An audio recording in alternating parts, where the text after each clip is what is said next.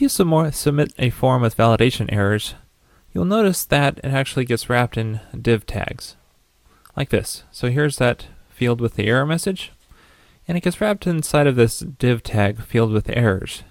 And Rails does that automatically by comparing the name of the attribute.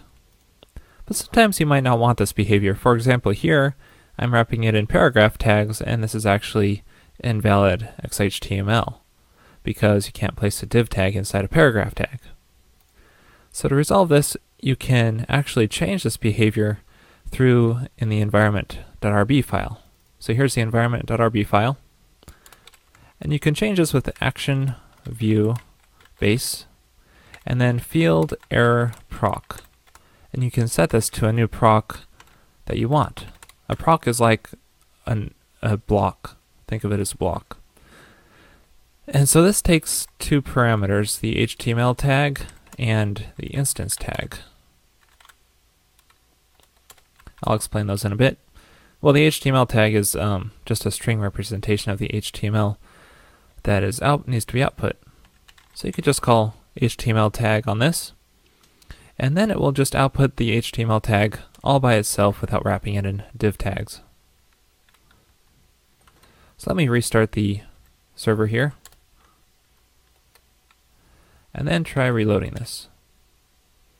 And notice there's no red outline because it's not wrapping the project name inside of the div tag at all. That's because I overrid, override the behavior through this field error proc.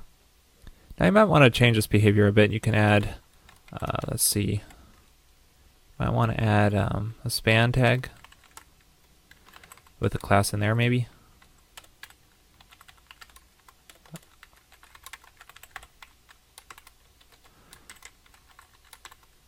Just so you can detect uh, detect it in the CSS. Let's try that.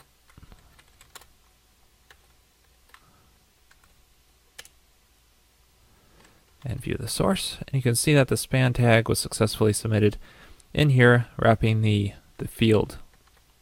And so you can go as crazy as you want, detecting which kind of um, tag the HTML tag is and changing it accordingly.